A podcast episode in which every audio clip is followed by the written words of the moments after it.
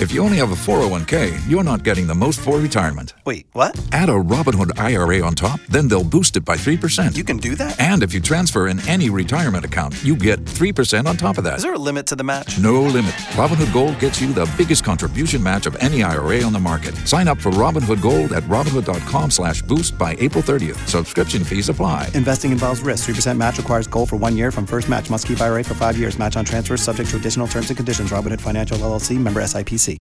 The A to Z of Disease Podcast. Welcome to the A to Z of Disease podcast with me, Rose Mukonyo. Today, we will be continuing with our series of discussion on uh, common diseases that affect children, especially during the cold season. And today, we will be discussing about bronchiolitis. With me on this episode is Dr. Peninah Musyoka, a pediatrician in Machakos, who will be discussing more about this. Welcome, Dr. Thank you for having me. How is bronchiolitis related to common cold and other respiratory diseases? Bronchiolitis basically is also another viral infection, and how it is related is because the same viruses which are up there in the upper respiratory tract infection are the same ones which come down. But the most common virus which causes bronchiolitis is called respiratory syncytial virus. It likes to come down to the bronchioles and cause inflammation there. And when it's in the bronchioles, what it does, it will make the bronchioles to swell. And uh, when they swell, they become very small. Again, they also get full of mucus. That's part of the immune reaction to the virus. And so that when that happens, you'll find the bronchioles are becoming very small. And so the gaseous exchange, which means basically oxygen to come in so it is absorbed in the body and carbon dioxide to come out becomes a problem. So you'll find this baby will be straining. In what terms? First of all, to breathe, they take a lot of effort to breathe. So you realize they are breathing faster than usual. Their chest is even going down as they're trying to breathe, and then they'll be producing a musical sound, which call a wheeze. They are wheezing because the hair is passing through a very narrow area because the bronchioles also become very narrow and they're already full of mucus. And uh, again, you may when they get to the hospital and they measure what we call oxygen saturation, you realize it is low in some patients. And in fact, if it is less than 90, that becomes a reason to admit that patient because they are not able to sustain their breathing on their own. We have been thinking that uh, checking of the oxygen levels are for people with COVID 19 and others, uh, diabetics, you know. I have never understood that uh, a child can also be tested for that. It's usually we call it a vital sign. It's a very important sign. Any patient who comes with a respiratory infection, we have to get to oxygen saturation. Not just even a respiratory infection, any infection whatsoever, because it can also interfere with how you breathe. We have to get your oxygen saturation. And you realize even in children, especially with pneumonia, bronchiolitis, asthma, the oxygen saturations can get quite low. And so we always test for it. And if it is low, we need to augment it, then we give oxygen as mm. required. When we talk about the oxygen going going low, how will you know as a mother? Because well, definitely you're not trained. Other than seeing that your child is unable to breathe, how will you know that this child has a low oxygen saturation? Okay, as a mother, you may not know because you don't have the gadget to measure the oxygen saturation. The only thing you will notice is a baby who started to have like a common cold like uh, symptoms. So they start with cough, their nose is congested, is running, they have a fever, and then after some days, you not noticing now, apart just from that, they seem to be breathing faster than usual, and uh, they are producing a sound now, they're wheezing. Some of them, when it is very severe, you may realize mouth becomes darker than usual.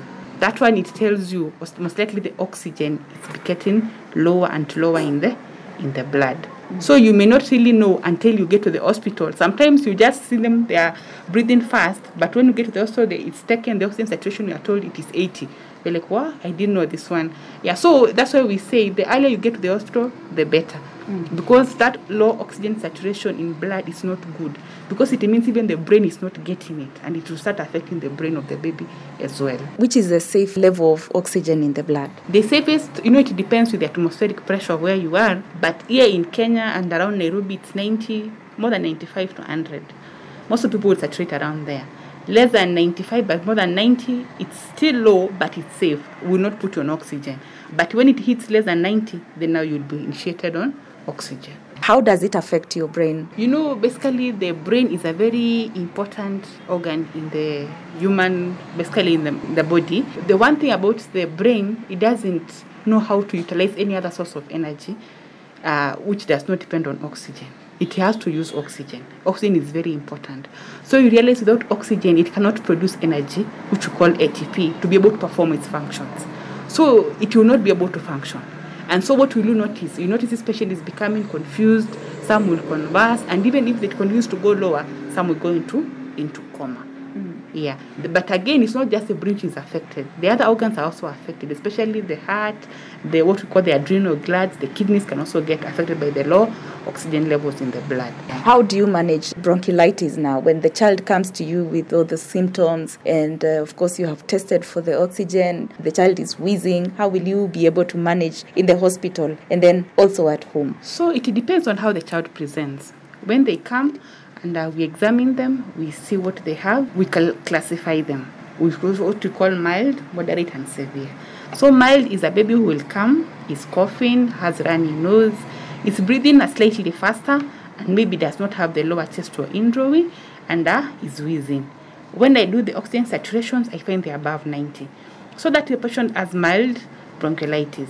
So that patient I don't need to admit.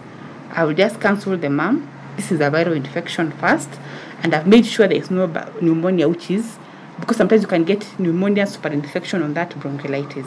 So if you have examined and you make sure there is no bacterial infection, then they don't require an antibiotic. So I'll just manage the fever and then uh, basically hydration, a lot of hydration makes a difference. So I'll advise the mom to make sure the child is always well hydrated, small frequent feeds, and sometimes uh, that, that's just all you need. And then you observe the patient, and most of the time they do well.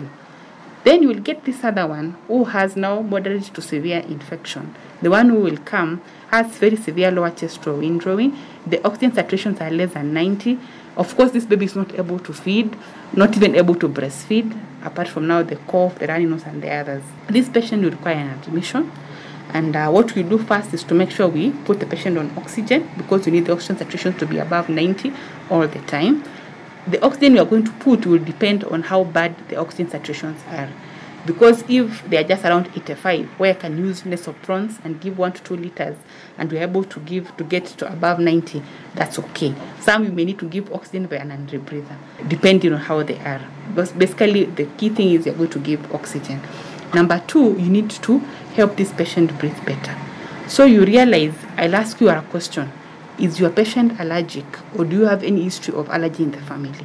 Because there are some who already have asthma in the family and this can trigger an asthma-like reaction. So it will dictate which kind of drug I'm going to use. But most of the time we use what we call hypertonic saline. Hypertonic saline is 3% sodium chloride.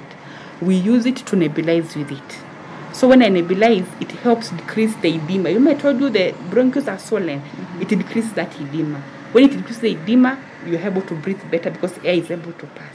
Mm-hmm. So we nebulize with that until the patient improves. Mm-hmm. That is going to happen in the in the ward. Mm-hmm. And uh, if they have any history of allergy or asthma, for example, then I will not just use hypertonic saline only. Maybe I do the hypertonic saline now, then the next hour I do with salbutamol. Yeah, to make sure we relieve that kind of uh, difficulty in breathing. Yeah, basically that. If there is no any uh, infection with a bacteria, we don't require an antibiotic, we will not give. If there is a bacterial infection accompanying it, then we also give antibiotics. Then we also find alternative ways of make sure the baby feed. Most of the time they are not able to feed orally because we don't want them to aspirate. We usually fix an entry tube and feed with it. Milk, porridge, whatever else they're able to, to take. And of course monitor you to make sure your sugars are within normal and your vital signs are within normal. And then once that is relieved, then we'll be able to prepare you home for discharge. So you realize this patient will be nebulized, but it's not an asthmatic patient. So they will not need to go home with inhaler. Yeah. Yes, so when this happens at, uh, at home and uh, you realize the child is wheezing badly and uh, probably there's a history of asthma in the family, is it safe to use a nebulizer at home? And then now you can uh, bring the child to the hospital? sometimes it may not help you even if you do because children are all different. You don't know the dosage you're supposed to give because it's a different child from the other one you have. And uh, you remember i said it's not just the inhalers you're using only you're also giving a hypertonic saline which will not get it at home. Then at home you're also not able to nebulize. At home you can only use your inhalers. And the way we give inhalers in children used with a spacer. You see now, mm. so you're not even able to give that hypertonic saline. What I will advise is if you see your patient is wheezing, please don't stay at home. Go to an hospital as soon as possible because by the time you are wheezing, you don't even know whether the saturations are within normal or not. And that is the most important thing. We still find mothers going to the shops to buy drugs over the counter. Is it possible to buy anything over the counter to help cure bronchitis? No, it's not possible, and I highly discourage it because you'll just stay home and your baby will just continue worsening. So by the time you come, you may realize you actually need a lot of oxygen to stabilize this patient. Are there cases that you have handled where you have lost the child, where the child has died of bronchiolitis? We have lost some, but I will not say it was pure bronchiolitis because now these patients also had other things. You'll find just apart from the bronchiolitis only, they also had pneumonia on top of it. And what happens with infections when they become very severe, the way the body responds to it, it becomes uh, distorted. So they come with what we call septic shock. That's a very severe form of infection. And that one mostly we need an ICU setup to manage it. I'm sure you have had even COVID patients going into septic shock. And that's how they ended up into a ventilator. Yeah, so it has happened. That's why we say the earlier you come, the better. You know, infection is you treat it early, you don't wait until it gets severe. When you come earlier, you are able to make a difference, and also the children do very well. But now, when it is very late, it becomes uh, not very easy. Since uh, bronchiolitis is common during the cold season, I'm sure it also happens during other seasons, but it's quite common, is uh, keeping the children warm a way of preventing bronchiolitis and any other, you know, respiratory disease? The cold weather per se is not the cause of the infections we see, which are very frequent during the cold weather. Mostly people have looked at it and asked themselves questions where do they usually happen more during the cold weather? But first of all, the viruses seem to be more in the atmosphere during the cold weather. And then, two, because it is cold, we tend to live in a crowded place. If it is a window, you'll find they are closed. So you'll find that infection is very easy to move from one person to another. So it becomes easy to pass the infection, basically. So it is not the cold weather per se which causes the, the infection, but it's that the viruses are more available to causing infection. But basically, keeping a baby warm, it's very important. Mm. Yeah. Then I just need to add one more thing. If your baby was born premature, is a baby who is more likely to get bronchiolitis. So when you see a baby who is around six months, had a common cold, but now is wheezing, please don't just sit at home. Please go to the hospital. Yeah. Well, that is a very important point.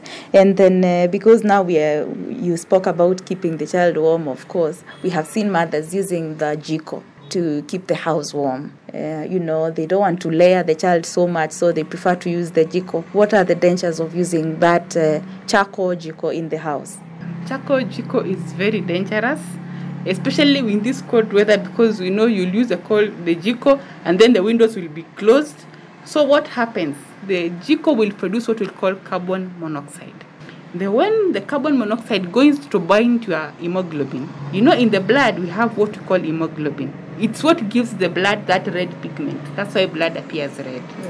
And it's what carries oxygen. So it carries oxygen around, it goes to the tissues, to your cells, it gives the oxygen, it carries carbon dioxide. It brings it back to the lungs, the exchange again happens. You remove your carbon dioxide and then you pick up again your oxygen, which is very important. So what happens when now this hemoglobin binds to your carbon monoxide? That bond is so strong that now it doesn't want to release. It just bind. Eh, it's like you'll find this carbon monoxide has bound most all your hemoglobin. That means you are suffocating and you are breathing because now your hemoglobin cannot bind any more oxygen. You, you see that? Yeah. Yeah, and so it's very dangerous and it's a cause of death. It has killed many people. So please don't use Jiko for keeping warm. Just layer, layer, layer. If you can, if you can manage to get the electric heaters, the better. But please don't use the Jiko. Mm. It's very dangerous. It can kill. And of course, reminding them to avoid crowding because this comes not because of the cold, but because of the crowding where people are breathing in and out. So, Dr. Is there anything else that you might want to add on uh, bronchiolitis? Still, is just to say it's a viral infection. It's easy, an easy infection to treat when we know what to do at what time. So I'll just urge mothers, let's try first. Prevention is always better than cure. Try to, of course, avoid crowded areas. layer our babies when it is cold so that we don't have to have all the windows closed. and all that. And of course, I'll keep on insisting nutrition, nutrition is what makes a difference because you're going to fight the infection better. But most of important is you able to identify when an infection is becoming severe and be able to get help as soon as possible.